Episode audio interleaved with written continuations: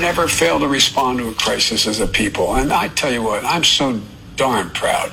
And those poor people who have lost, you know, anyway. And then he just kind of looks down and stops talking. Um, Joe Biden is a dummy. So no, no, no, no. Oh, hey, no, now, not, not, no, not not digging that. it. It was an No. old clip. Not appropriate. Yep. Um, These Sean- are, we're coming together during these times, Michael. You need to reread that memo. I know, Sean. You took in a fair amount of Joe Biden speaking yesterday. How, how, what's your uh, Oh, assessment of how he's done? eloquent, top of his game. Uh, no, no, he's he's fumbling to complete sentences like we saw there. I don't. I wonder what's going on there. Uh, time is what's going on there. Oh, you, uh, you! This is ageism, folks. The ugly face of ageism.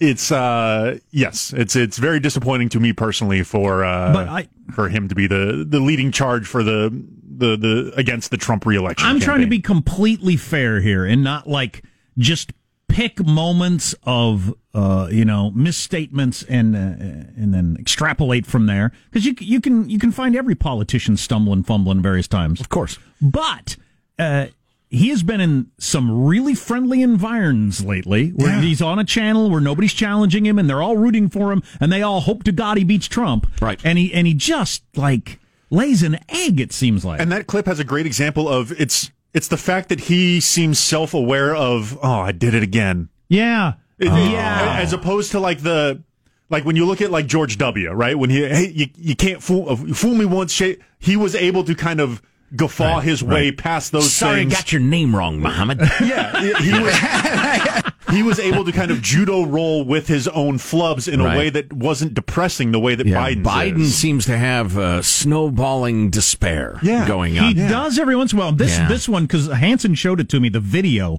it has a bit of a look of a guy thinking, "I just I can't I can't come up with it. I can't do it. I shouldn't be doing that." Oh, I mean, that's- that's- listen, I think Joe Biden's a thoroughly decent human being. Got nothing to do Uh, with it. Particularly among politicians. Every time I've seen him in the last week, I have been, I've felt bad for him on a human level every single time. If not, if nothing else, it's kind of interesting that Andrew Cuomo has emerged as the face of the coronavirus for Democrats, Mm-hmm. the governor of New York, not the candidate for president. Where 50% of the cases in America are. now, maybe days. that's unfair because he's got. There's a reason to tune into Governor Cuomo. Sure. Because yeah, like you just said. Um, so maybe that's unfair to Biden, but you'd, you'd think Biden would somehow be able to turn this into a here's a chance for me to be here's an alternative view of leadership on this, and it, he hasn't seemed to be able to do that yet. Anyway, Well, Um, uh, yeah, I can. I could fill ten minutes on the ways I dislike Cuomo, but um, he's a sharp guy.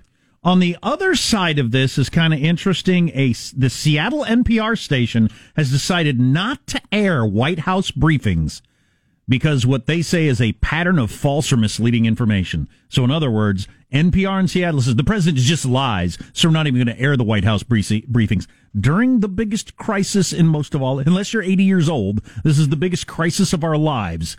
And they're not going to air the White House press briefings that always include other doctors and everything else. Well, that's because they are so up their own heinies, so in their ideological bubble that if they hear the president, for instance, say the uh, the the uh, malaria drug very promising, I think we may be able to save some people's lives. A fact check: the malaria drug is not yet approved by the FDA, and they would pat each other on the back and high five that they had caught the president in a lie. Because he said he hoped it could save lives. They are so down that road there. They, they're blind. They're blind. That's pretty wild. It is. bl- I've been watching those uh, those uh, press conferences and just the what are they calling them? The daily briefing. Yeah. Um. And and they're frequently a little longer than they need to be, honestly. But um, it is not a a, a PR spin match. It's really informative. And when people aren't sure, they're saying, "Now we're not sure about this, but we're hoping to figure it out in the next few So days." So, what does it? What does Seattle NPR think of the fact that Trump has a sixty percent approval on handling the coronavirus right now from Gallup, and it's gone up every week, including sixty percent of independents. and it's gone up ten points among Democrats. Right. Democrats who haven't liked anything Trump has done. It's gone from almost nothing to fifteen percent of Democrats who are now approving of the way he's handling this. uh, Sixty percent. Come on now. That's a good chunk of America. Well, that's the that's a great illustration of the dangers of being in an ideological bubble. And Seattle NPR, they're like in a bubble inside a bubble. Oh, right. Right, right, Yeah. right. Yeah. That's the hipster of the hipsters. Oh yeah, absolutely. Anyway, that's that. And this is this. How's that for a transition? Um, we've, we've One of the best ever. We've talked Skillful. about we've Very talked good. we- thank you. We've talked I'd about mess. this. Uh, I'm getting praise from all around. Uh, we've talked about this a lot over the years, so this shouldn't be a surprise to anybody. Yet I was still surprised as many times as we've gone over this. More than half of American households report they do not have money set aside for an emergency such as this. The old save for a rainy day. This is the rainy day, and uh, we've been talking about this for years. And The credit card is the new savings account. I Yeah. just came up with that. What do you think of that? I think it's absolutely true. It wasn't as good as your slick, slick transition a second ago, but I think there's truth to it. That was that. This is this. Uh, Forty percent of U.S. households can't handle a four hundred dollar crisis. Forty percent of U.S. households can't handle a four hundred dollar crisis. Wow. You can't survive as a society like that. I'm not pointing fingers. I'm not blaming anybody. I, I, I'm just saying, just, just laying out the fact of a society can't survive like that. A society built with that savings ethic will not flourish. I will tell you this as well that if a crisis comes, the ground will be so fertile for socialists to sell their remedy that it will sprout and take over. And, and like kudzu in the South, it will choke uh, all that uh, went before it. And worth pointing out, that's households. That's not even like husband and wife individually. As a household, 40% can't come up with $400 Yeah.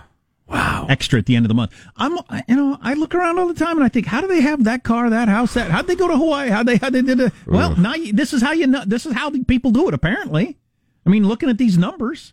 Jack, I believe the credit card is the new savings account. Yeah, as Just you- for those just tuning in. yeah. Look you're at- look just at Sean joining us- coughing into his elbow. Good for you. Good man. Now get your elbow out of here. It's dripping with goo. If you're just joining us. Coronavirus! That's right. For those of you just joining us, Joe Getty believes the credit card is the savings account for the modern America. So 40% of households can't handle a $400 hit of any kind. Man, that's that's like two tires. Yeah. Yeah. Um, that's a, a big dent that was your fault. Um, Man, tires are expensive. they are. So more than half of American households say they can't handle a situation like this. If we break it down by age, okay, 18 to 29 year olds, it's 60% that aren't prepared for uh, any sort of crisis. You're young. One, you ain't got much money. Two, you're not very wise. I was in the same boat. Yeah. Um, but it's half of 20 to 39 year olds. It's 60% of 40 to 49 year olds That's terrible. in That's your, in your terrible. 40s. It's 56% of 50 to 59 year olds.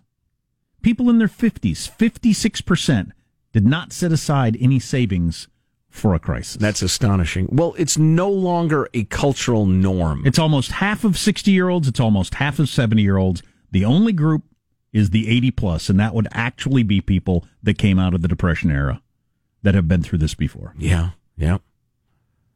That's astounding. Wow.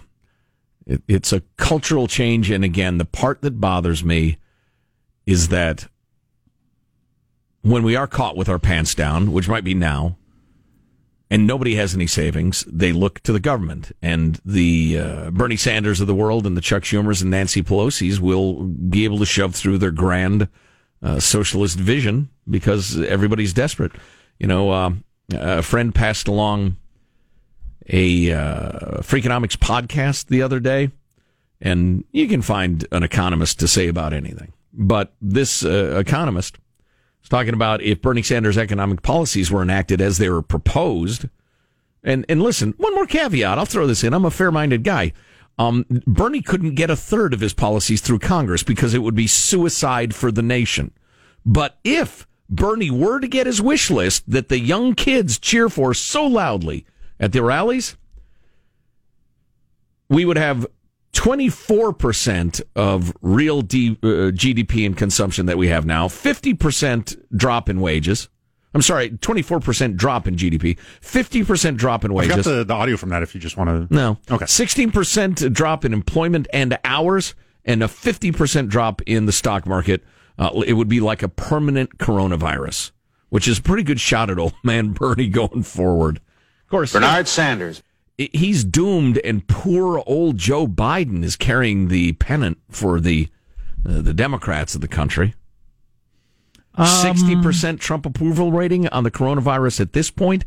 Who'd have thunk when this thing struck? And I had friends who were Democrats texting me and saying, "It's not who can beat Trump; it's what the coronavirus is what we're looking for."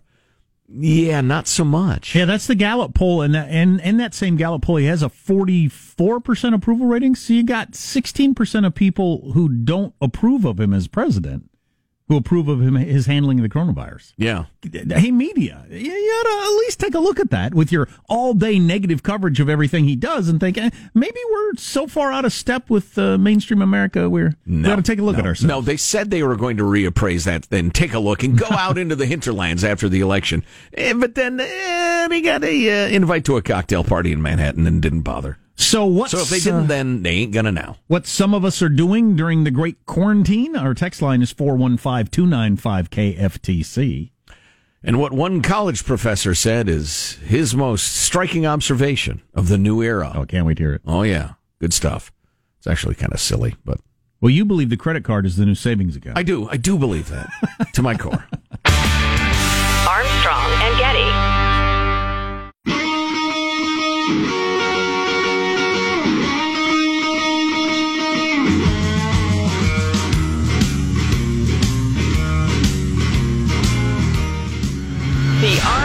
Armstrong and Getty Show.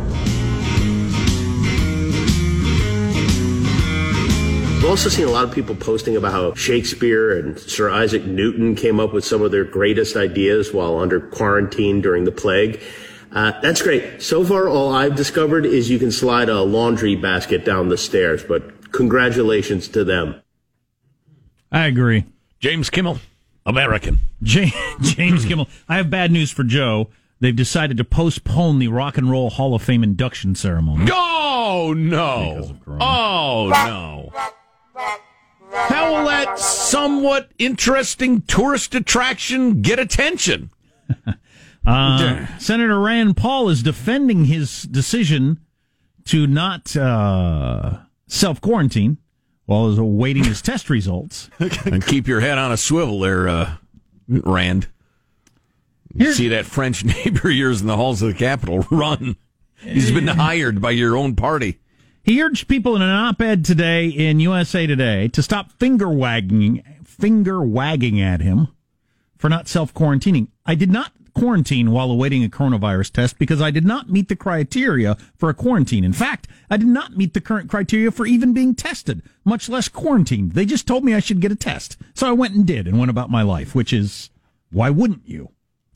Tut tutting and condemning other people's behavior is how we feel good about ourselves, Jack Instead- and Rand. instead of- condemning others makes us good people. That's what makes Twitter run. that is true. That is the that is the the grease of uh, Twitter. Soul sucking cesspool of negative feelings. Instead of hounding people who get tested and then quarantine themselves, perhaps we need to broaden the testing and quit the finger wagging, said Rand Paul in USA Today. Yeah, if they told us here at work we all have to get tested, I'm not going to go into self quarantine until the results come out. No, why would I? I feel great. Yeah, it wouldn't make any sense. Exactly. Poor Rand.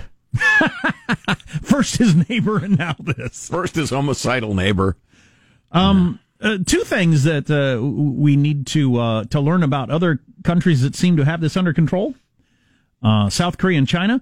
Uh, I saw one article that said we need to not get too excited about trying to learn the lessons from China. They went around locking people in their homes or threatening to shoot you in the street. So we're not going to do that. So anything that worked in China doesn't apply here. And then in South Korea, they do a lot of stuff that we don't do. We mentioned this yesterday. They track everybody everywhere they go all the time. And then we're able to say, okay, you've got corona, and then they went back through all your data to see where you were and who you're in contact with, and then contacted them. Right. That would work pretty well if you're willing to be tracked. Yeah, they don't have a Fourth Amendment. You're under surveillance. So they ask people in the United States, how comfortable would you feel if technology companies shared your location data with the government so that it could better track Americans' locations?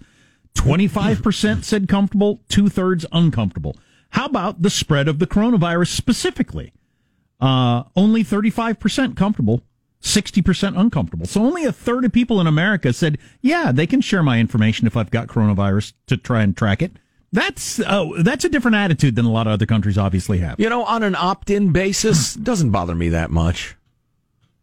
Um, of course, you're volunteering other people's information in effect. I have to think about that one. I- I got some pretty bad news for those two thirds of people who aren't comfortable with it. I'm pretty sure it's already happening. Probably. Yeah, Or the, the- coppers have that. What's the name of that system? I can't remember, but it's it's that system on the top of the cell towers that track you without a warrant. Um, uh, d- they were waxing so admiringly on MSNBC this morning about the Chinese response. It was really astounding. What the arrest of the doctors in the beginning who announced the uh, the no, virus? they Is overlooked that that, thing? part. They forgot about that part. It was how effective they've been, and they were talking to a doctor who admired how everybody wanted to pitch in and and help, and everybody was uh, one for all and all for one. Uh, well, number one, that's part of Chinese culture, and number two, if if you didn't, they'd put you in a concentration camp Right. Oh, wow. where you can't get good fresh bat. How about we stop saying anything positive about a country that has two million slaves? Yeah, Huh? yeah, How about that? yeah. Here, Uh, here. Well said. Speaking of uh, China, Twitter, uh, Tucker was talking about this last night. So Twitter is attempting to take down all false corona information because they say there's too much false corona information out there flying around on Twitter and it's harming society. So they're taking it down. They have not taken down tweets from the Chinese government claiming that America caused this and a variety of other things. Every um, time we grant these tech giants the right to be our wise and benevolent censors, they screw it up in the first three seconds. Just stop talking about that. Stop it. They're not going to be our, our curator, our mommy and daddy that watches the episode before we get to watch it. They're, they're not going to do that. They're terrible at it. Can an argument be made in terms of like the, the parody thing where there's there is no expectation of the Chinese reports to be true in the first place? Yeah, uh, yeah, I don't know. I, yeah, I certainly don't expect them to be true. Uh, but then yeah, I don't know how if you can justify taking down the other stuff and You leave can't. theirs up. You can't. That's the answer.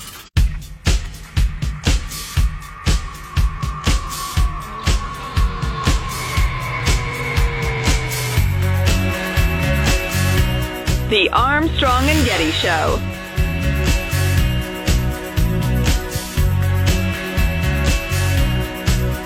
A nation in crisis looks to its leaders in these troubled times. Leaders like Dr. Fauci and Cardi B. My only concern is I won't understand a word she's saying. How am I supposed to know that I have the coronavirus? Like, let's say if I have the coronavirus right now, right? How am I supposed to know I got it? Because sometimes I'd be like, if y'all have a cough, you have it. But then I be seeing these basketball players say like, yeah, I have, I have, I have the coronavirus, but I don't got no symptoms. And it's like, so how the fuck am I supposed to know when I'm supposed to like get tested for it? Y'all playing, y'all playing with me. That's my problem right there. That's my problem right there. Cause y'all not y'all not really saying what it is. And it's like, all right, so tell me what it is and what it ain't. I'm starting to feel like y'all paying to say that they got it. And if y'all are paying to say that they got it, pay me too. Pay me too. Okay? You know, I think all of us have had a moment, whether in a night of drinking, eating pizza, or, or, or whatever, where we realized, okay, that's too much. I Not- hear, not I, hear enough. I hear where you're going here. Yeah, yeah. I don't want to hear another word out of that yapping That's, numbskull. that's enough of that. Yeah, that's plenty of that. I like the little one. Coronavirus. Coronavirus! That's yeah, about that's, it. That's that's plenty. fine. New York Times getting a lot of attention the other day for the uh, worst of reasons, although it tickles the heck out of me. The same story had three headlines in quick succession in a single day. Same story. They started with Democrats block action on $1.8 trillion stimulus. Because that was uh, what happened. Right. Then uh, hour or two later, uh, it changed to Democrats black block action on stimulus plan seeking worker protections. Okay, so all right, yeah, we're admitting they're blocking it, but uh, it's for good reason. That's less accurate because that leaves out some of the other stuff they were doing. Seeking worker protection. That was some of the other some of the other stuff that they were trying to jam in there that was blocking. Right. And then later that same day, Democrats block action on 1.8 per- trillion stimulus became partisan divide threatens deal on rescue bill. and then and then they had an opinion piece, the coronavirus bailout stalled and it's Mitch McConnell's fault. That's an interesting uh, thing of the modern life that people can screen capture these headlines and see how they evolve through the day as they get pushback from all kinds of various uh, corners, I would imagine politicians, advertisers, opinion makers, readers. So there's an upside to all this. Oh, that's right. I was going to talk about the college thing because my, my junior, college junior daughter is home right now because they've closed everything down, but she's taking all of her classes online now. Awesome. And she's doing meetings for her internship online and the rest of it. Um, and she was talking about how this one class is a Socratic seminar. It's discussion. And the professor asks questions and then they talk about the answers, blah, blah, blah. She said it was a little weird at first. Everybody was hesitant and, um, but it seemed to pick up steam and, and everybody was finding their footing as we're, you know, building the plane in midair, as they say. Uh, but I think it will lead to a new look at the college thing, which we've been calling for for a long time. The professor said one thing to his students that I found interesting. He said, boy, y'all have really upped your meme game. The internet is just exploding with great memes right now. This could be seen as the golden age of memes. And indeed, my 20 year old sat 10 feet from me last night and sent me about 25 memes whilst giggling about it. Uh, some of them were very amusing, one of which I tweeted. It's somewhat off color. You ought to follow us on Twitter if you'd like to see it. It had to do with Star Spangled Ding Dongs, which is a, a hostess product. Yes. Did not know that. And I made, uh, well, I, I, I sent along a very sophisticated joke about the ding dongs. Is the ding dong the long, round, thin one, or the one that looks like the hockey puck? The ding dong is the puck, the ho ho right. is the tube, Gotcha. right? Which, that- ironically, is more ding dong esque Right. Okay. than the. Anyway, moving along. But the upside of this um, could be the, a little bit of college reform for the umpteenth time. Why does it cost fifty thousand dollars a year, and you have to go to a town full of giant ivy-colored buildings to get the knowledge that's available on the internet? Um, and uh, there's more though, and this is a great piece from Cato, the Cato Institute. Businesses are racing to produce vaccines, treatments, and medical supplies to help slow and ultimately defeat the pandemic. Companies are ramping up output of safety equipment, ventilators, creating improved tests, working on vaccines and treatments for COVID-19.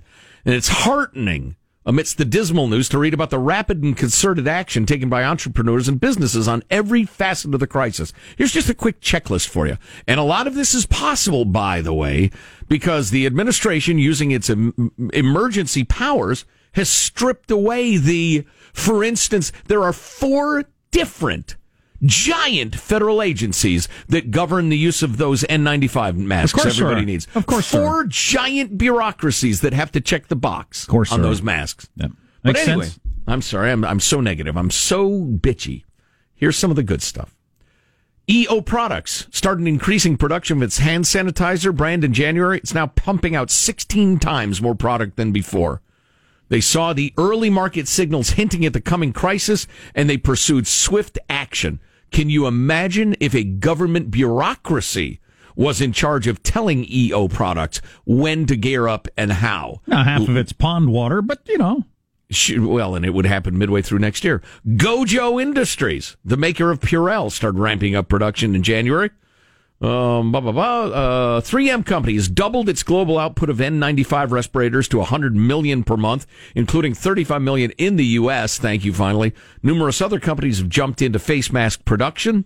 Ventec Life Systems ramping up ventilator production to 1,000 units per month, up from the usual 150. Medtronic aiming to double production of ventilators. Zoll Medical Corp has quadrupled production of ventilators in recent weeks. Um, Zoll president Elijah White said of his workers, they're working a lot of overtime. They're putting themselves at higher risk by coming in, but we feel like we have a really important role to play. Bloom Energy uh, is using its capabilities to refurbish older ventilator systems. Um, Cepheid, Cepheid has developed a new test for coronavirus that produces results in less than an hour at the point of care. A bunch of other biotech commercials, uh, commercial companies are knocking themselves out pursuing vaccines and treatments from Novavax, uh, Pfizer, Gilead Sciences, Heat Biologics, and, and quite a few others. Thank God the American spirit of innovation and entrepreneurship hasn't been choked to death yet. They're working Can on it. you imagine if we had to depend on government bureaucracies? Oh my God. And there's part of the country that wants more and more of that. Please resist them. So this is an interesting development. They were interviewing Kevin Bacon on the Today Show for how to deal with uh, isolation and social distancing. Why? Now, was that related to the whole six degrees of separation, which turns out to be a thing? six degrees of Kevin Bacon separation, right? Uh, well, the, the, it started in the 60s, I guess. A study was done, and they realized that we're all six people away from everyone On Earth. on Earth. Right. And, uh, you know, it became the funny six degrees of Kevin Bacon thing Right. over time. But that's it's a good indication of how the coronavirus spreads because you're only six relationships away from pick anybody. Uh, Chairman Xi of China. Some could- tribesman squatting in a hut. You could in find Africa. you could find six steps to get me to, to, to President Xi. right. Um. Right. Anyway, uh, so if I like figure out that relationship, can I punch somebody in the face and have them pass it on till finally President Xi gets a good solid punch in the face? That'd be great if it worked that way. I'll bet it's not. That last guy's got to be really committed. yeah, well, he's got the heaviest load, right? It's probably a bad example to pick somebody as famous as that because I think I could get there pretty easily on my own. I'll bet Ying Ma, who we had in here a couple of weeks ago, expert on China, uh, uh, on China. She's from China. I'm sure she knows some powerful people in China that she's interviewed and that sort of stuff. right. They would know. You might be able to get there in like three steps, Right, yeah. With her, but like the person you're talking about squatting in a hut somewhere in Africa, Yeah, I'm and not they sure. might be standing erect. I don't know. or sitting even. you don't have to squat. It's Right. not mandatory. They're perching. It's healthier. right. I, that reminds me, I got a perch. there we go. Now I'm perching. Anyway, what was my point? I don't know what my point was. I Oh. just wondered why Kevin Bacon was on TV.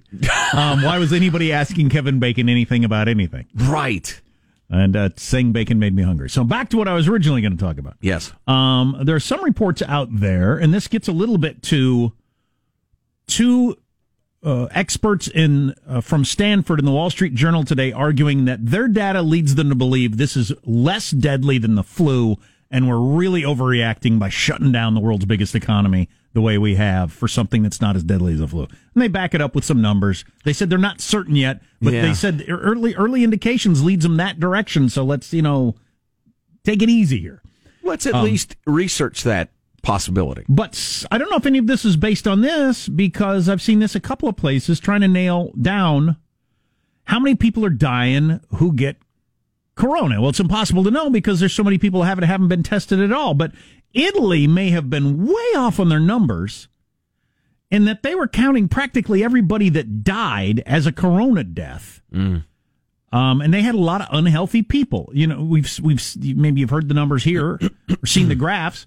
Half the people that died of corona had f- at least three other medical problems: high blood pressure, diabetes. You smoked, you had emphysema, all this stuff. Right. There's a bunch of people that died perhaps of just emphysema or heart attacks or whatever. Had nothing to do with corona. Well, and 99% were over 50 as well. And the vast majority had at least one underlying health problem. which So, would yeah. which would really throw off the numbers for how deadly this is, which would really throw off our reaction. We're never going to really know the answer to this until like this time next year. But uh, I the, the the the best way to get to this would be to test as many people in the United States as possible. Get a giant sample of how many people have this, Clearly. so we can figure out. Because right now it's 1.4, um, which is lower than they thought it was before. How many people are dying? um, as a percentage, and uh, the Stanford people in the Wall Street Journal think it's way lower than that. So we got to test a bunch of people. We have some really smart, really wise, really interesting listeners. We also have obnoxious morons listening. Yes. Which group are you in? We'll let you self classify. You all spend money. Um, one of them, the title of the email is, and I want to share it with you in a moment or two if we have time. So If- this is an not- OM right here, Pardon me? an ob- obnoxious Oh, moron. oh, no, no, no, no, indeed. No, Okay. the opposite. Re the human lives versus the economy argument. Oh boy. The economy is human lives. Oh wow. And it really makes the case well. Really good stuff. Okay. Yeah, finally a little freaking wisdom. Yeah, about You're not going to get this crap on the cable news. No, you're not. Why are you taking that tone? I don't know. What's the matter with you? Trying it out. I'm shaking my head disgustedly. this is radio. You can't see it. Trust me, I am.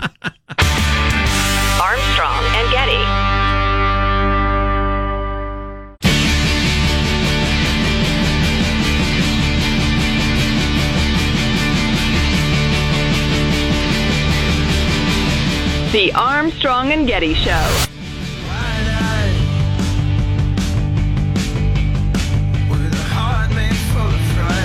I heard the people stuck at home right now are eating more and sleeping less. It's like everyone on Earth just got dumped. wow. It is a little like that.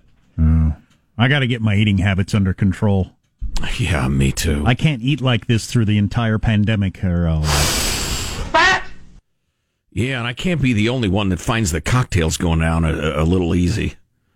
he survived Corona, but he didn't survive grocery store pie. Oh boy. Coming up, Jack, the history of the handshake? Uh, yeah, a cherished part of American life I, that I think is going to go away because of this. I think a lot of things are going to change out of all this, and I think one of them that's going to change is the handshake is going away I hope not. I'd love to touch and be touched. Don't you? by randos. Got this note from Justin in Pittsburgh. The Pittsburghians, a practical people. Love this note. Guys, I appreciate your nuanced approach on today's show and, and yesterday's when discussing the idiocy of setting up a false dichotomy, a false choice, if you will, between trusting economists and trusting epidemiologists, as you put it. Well, and as the cable news morons have put it. But back to Justin. Did you have a, a bit of uh, poison to throw in? I just I saw a headline yesterday. I don't remember what it was. I think it was the New York Times. Trump suggests opening America back up on Easter despite expert recommendations. Oh yeah, the the the health people recommend no. The a lot of the economists though recommend yes. So you could have written that headline completely the other direction if you'd have wanted to about the economy, and it's a balance. All right, so and and what makes it in even more egregious a lie and b active idiocy is that the economists and the doctors are talking to each other saying Right. yeah i totally get your point of view that's a good point we need to uh, take a look at this as well they're working together Well, we got a quote of a play, Anyway, uh, well- play, play five just while we're on that uh, tone right there. You can have people go to work. You can test people and find out that they are resolved from the virus. Let them go back to work. You can have younger people go back to work. You can have an economic startup strategy that is consistent with the public health strategy. That's Andrew Cuomo, the governor of New York. He's make- ignoring the medical professionals he was making the argument yesterday. We can't continue like this. We need to come up with another way to go about it. We're going to kill our economy. but how do i cast that as a conflict i don't know anyway back to this email 'cause You're I think prioritizing the economy over grandma? I think it's terrific. Here's a simple fact that most people seem to forget. Whenever the unemployment rate goes up, the male, particularly, suicide rate goes up. You could have a whole discussion about why this is mostly a problem of male suicides, blah, blah, blah. The simple fact is that the, if the unemployment rate goes up to 10% or higher, people will die. You can observe this quite simply with the opioid epidemic. In the parts of the country where the local economy imploded due to jobs getting outsourced and factories shut down, we have what are called deaths of despair. We've talked about this a lot. Uh, besides suicides, you have drug overdoses, alcohol poisoning, people simply losing the will to wake up in the morning, often happening to young and otherwise healthy young people. Even those who don't die can suffer from depression, fall into a chronic state of numbness with non-fatal drug abuse. The opioid crisis shows us the effects of job loss in a hollowed out economy. When talking about whether to resume business as usual for the sake of the economy, it is not a question of money on one hand and human lives on the other. Both outcomes involve some loss of human life. Only a simpleton could fail to realize this or a, a news talking head. If experts believe that the number of possible coronavirus deaths outweighs the cost of putting the economy on pause, fine, we can have that discussion. But I find myself deeply frustrated by people who seem to operate with the assumption assumption that the economy is just a line on a stock trader's computer that goes up and down. The unemployment rate isn't just a number, it's a measure of what is happening in the lives of real people. Thanks for remaining a sane voice in increasingly insane times. You're welcome. Uh, it's Justin Pittsburgh. Well done, sir. I salute Yeah, you. I saw a decent article about that yesterday talking about how the economy is life. It's our lives. That's what we're all doing. We're, we're, we're, we're living in the world and the economy is that. right. So trashing that is trashing our lives. Well, and I would suggest only the extremely well paid media elite or the permanently employed government types could fail to understand that because they don't rub elbows with us unwashed working people uh, and the non home in the Hamptons owning crowd. They don't get that. They don't. They, they haven't struggled to pay a bill. They don't have a friend who's unemployed and facing despair, and you got to give them a pep talk every week. They don't know what that is. Oh my God! I, I try not to hate anybody, but my dislike of the media is, is getting up into the H zone. So how long are the uh, after effects going to be on our psyche? Week and a half. Uh, I suppose it depends on how long it lasts. If it, it lasts till you know August, worst case scenario. And it, it, it depends, you know, how you handle it. I mean, it, it will split families apart. Oh, but no you mean doubt. as a society in general? our own individual psyche is Okay. psyches. Like, for instance, I was talking about this with my wife last night, the whole germ thing. I've never been a germaphobe at all. I'm clear the other side of it. But I'm like, I'm wiping everything off, wiping off my steering wheel when I come out of the grocery store. But just, I mean, just, Washing your hands like a surgeon. yeah, there wiping off my phone. While you're in the store, was there somebody doing stuff to your steering wheel? well, if I came out and I touch the, if I touch the this, then then that, that, then I think, oh wait, I touched this, so I'll wipe that off again, and just Right. you know, right. And I in just abundance of caution. yeah, caution. yeah, and I just wonder, is this going to continue, or will I ever, will we all ever go back to walking into the mall, putting our hand on the rail on the escalator, going in, shaking hands with a stranger? Or will we have this on our mind all the time for the rest of our lives now, do you think? Hmm, I think it's like a lot of things. Time will heal all sensitivities. The handshake, Joe, dates back to the 5th century in Greece. It was a symbol of peace, showing that neither person was carrying a weapon. Good times, the fifth century. During in the Greece. Roman era, the handshake was actually more of an arm grab. It involved grabbing each other's forearms Yeah. to check that neither had a knife hidden up his sleeve. I- appreciate that. You ever you like shake hands with a guy with particularly big hands and he goes way up high and like grabs your watch? I hate that. Let's hook thumbs and get the proper fit. I've got more on the fascinating history of the handshake and whether or not it's going to go away, and I hope that it does. I'm going to be pro eliminating the handshake from society. That's going to be my cause for the rest of my life. But what about the human touch? Ew.